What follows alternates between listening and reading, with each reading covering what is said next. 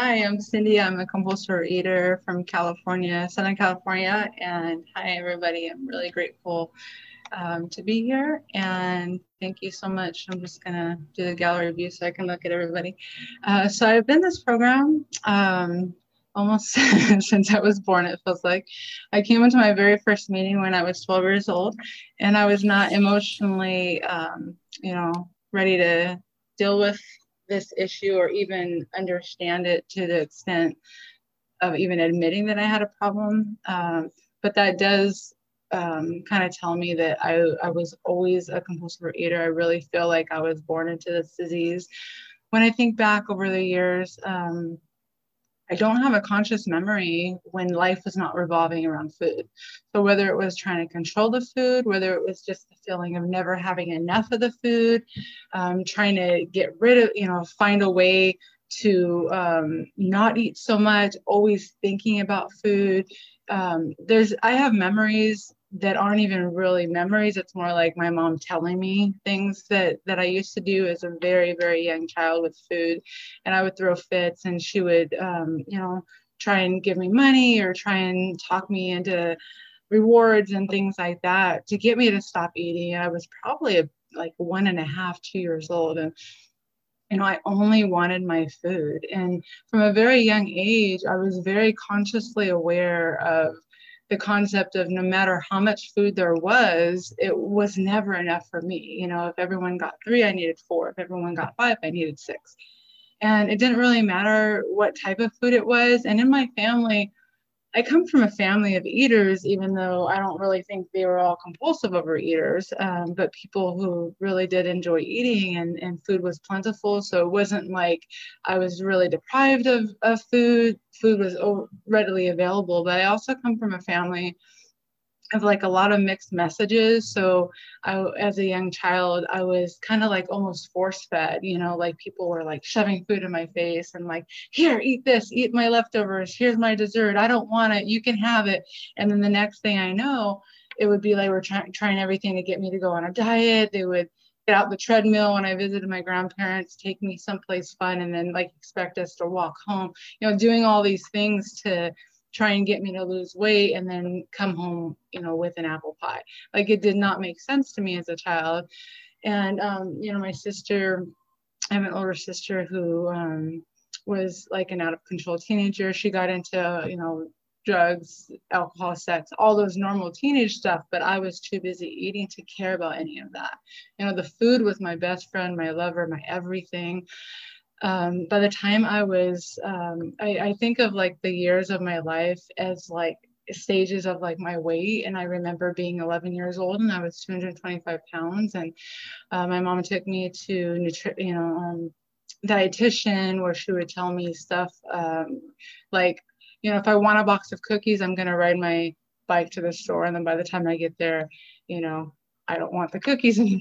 And none of that made sense to me you know i just thought what is freaking crazy lady talking about? You know, in my 11 year old mind, I, you know, I thought like, well, I would need two boxes because that's a lot of trouble to go through. Um, and I need one for the ride home. And, you know, so at, at, a young age, it was very, um, you know, it was just very, um, I, I was very um, different and I knew that, you know, I knew that I was different. I didn't really know what that looked like, but I knew that I was different. And by the time I was 14, 15 years old, I was already 400 pounds. Um, you know, I was treated really bad in school. I was, um, you know, abused and, and things happened to me as a child in the school district that would never be allowed today.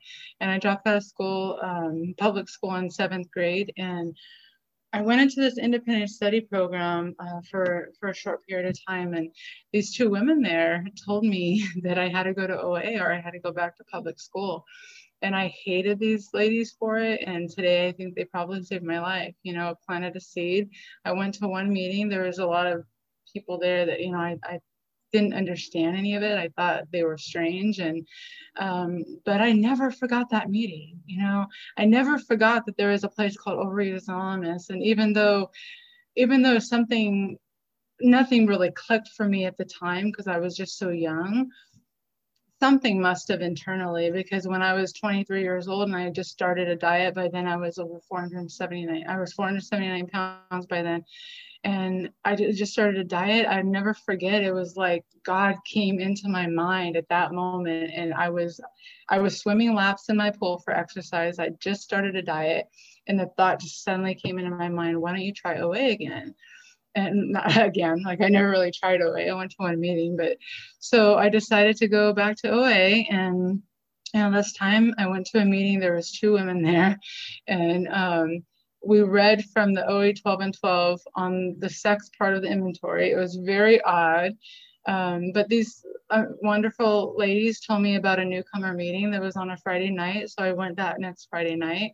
I immediately felt at home. You know, that was like three times a chart. My third meeting, I was home. And, you know, it was a very dark meeting. It was full of, it wasn't like laughter and joy. It was full of sadness and death and fatality. Like everyone was talking about heart attacks and like just the fatal um, malady that this illness has but it was like just god you know my higher power just creating a way for me you know just um it was exactly what I needed to hear at that moment. I was really heavy. And the only reason the weight hadn't taken that much of a toll on me yet is because I was so young. Because years later, it, you know, 10 years later, and it was like night and day difference, the manifestations of the illness. But I'll never forget this lady ran after me and she was like, please come back next week. And I promise not all the meetings are like this because an average person probably would have been running for the hills. But again, I'm not an average person, you know, I'm an odd cookie. and, um, and I just, I just knew I was going to remain here and this was going to be my saving grace. And it took me, uh, I mean, the first year I got abstinent immediately. I had just started that diet and that diet became my first abstinence. I did everything. I did, well, I did nothing really. I did, um, I went to one meeting a week for the first year. I um, did not have a sponsor. I did not make phone calls. I did not talk to anybody. I sat there with my head held down. I never spoke at a meeting. I would buy my own chips so that I didn't have to, like, I wanted a chip, you know, I wanted something for all my hard work of abstinence, but I didn't want to have to talk. So I would just buy my own chips and I was closed down like not even purpose, you know, just that was just who I was. I didn't know how to get out of that. I bought all the literature obsessively and read it all. I worked the 12 steps that to the best of my ability on my own. They're not the 12 steps that I work today, but they were some form of the 12 steps as I interpreted them alone at the time. And for some reason it was enough, you know, it was enough to keep me abstinent for over a year. I um I even like made it. I remember making amends to my mom before she passed away, and it was a beautiful moment. I mean, it was the best that I could do at the time. It was very different than you know the way I would make amends today, but it made you know she cried and she forgave me, and it was a beautiful moment that I have thinking back. And um, so you know, I lost 130 pounds um, real quickly. And to this day, I really truly believe that that was my higher power keeping me there. Because if I had went to that program, you know, at this point, you know, I don't really understand like the freedom and the manifestations of like the relationships and the resentments and like everything that I gained from this program today. So if I would have just went to this program, not seen anything physically, um, I might have just been like, well, this is just another one of those programs that don't work for me. But, you know, I was absent for over a year. I lost 130 pounds. I have never in my entire life lost weight. Never. I was never a dieter. I could not lose weight to save my life. And I tried, you know, I just could not stop eating long enough to lose weight. And um, so I really believe in my heart that that was like my higher power keeping me there. You know, I knew there was something in this program that I've never experienced anywhere else. And that's what kept me coming back for years and years and years, even though at that point, like I just kept relapsing. It was like a roller coaster up and down, up and down for years. I've been in this program now for over 20 years. I have seven and a half years of absence today. And I have been maintaining over a 250 pound weight loss, and I'm so very grateful for that. That is honestly the smallest gift I've ever gotten. You know, I love the um, the interaction of this meeting. I remember one of my sponsors said, you know, that that's there's no chapter that says into thinking you know it's into action. And the actions that i take on a daily basis keep me abstinent and keep me recovered and keep me free.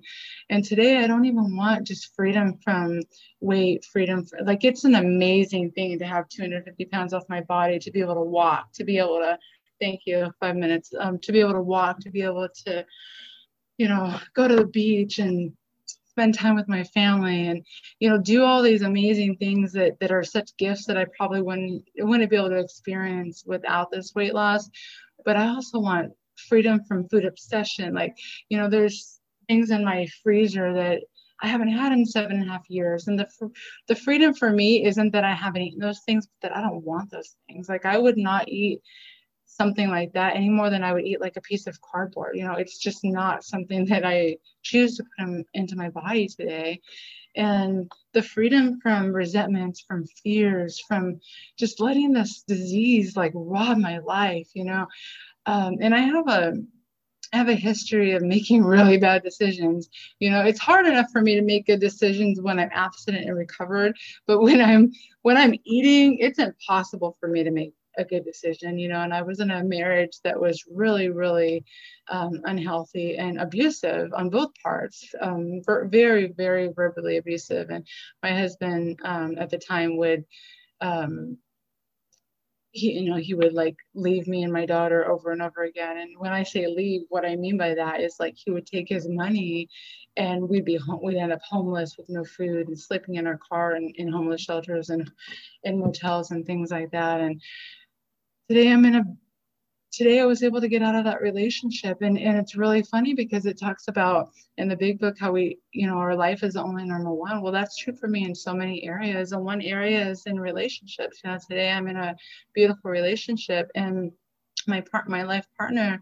is also in these rooms and um, you know we get to live this program together but the the odd part is that like I didn't even know that that relationship was unhealthy until I got into a healthy one because that's what this disease took from me, you know, and it, it messes with my mind and my thinking. And um, today, you know, I have and this this disease took away um, my ability to to make those good decisions. And I was in and out of homeless shelters, but I really it was my fault. You know, I kept going back. I kept going back. I did not know how to get out of that cycle. And I've lost jobs over this disease. I, you know, one time um, almost drowned in the ocean because I could not get up off the sand and a, and a wave kept knocking me down. You know, I've broken furniture. I broke a toilet, an actual public toilet, you know, off of a bathroom wall before.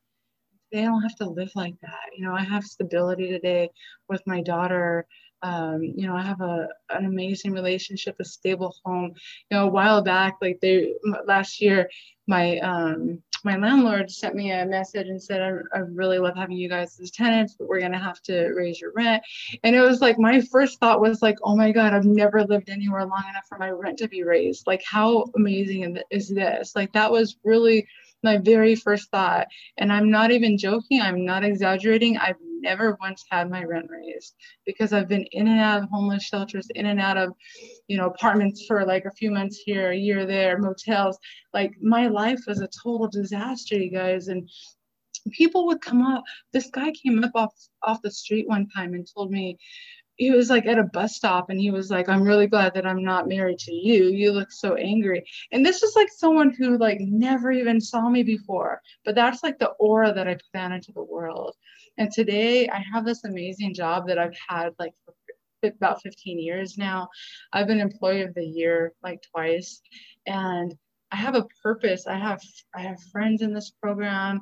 You know, I have a stable um, job, stable relationship, stable home life you know, and it just keeps getting better and better. And best of all, like I'm free of resentment. Like I have a very cordial relationship with my ex-husband. And I truly, truly thank you. I truly, truly want what's best for him. You know, and that's the beauty. You know, I don't even have to fake it. I really hope that he has everything he's ever wanted because that's what this program gives me. It gives me the ability to care about other people, the ability to like put look past what someone has done to me and think about even if that person's 99% at fault, my 1% is going to kill me. And that's what I need to focus on. And that's what this can this program continues to do for me every day that i'm here. And i will continue to come back. And i'm so very grateful to be here. And i don't know if you guys can see this but this was um, a picture that i have. I don't know what happened to the regular picture but i have it on my phone. This was my top weight.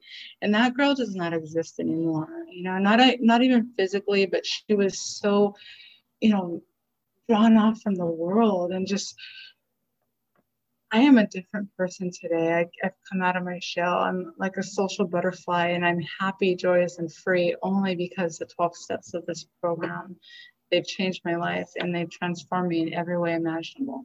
Thanks for letting me share. Thanks.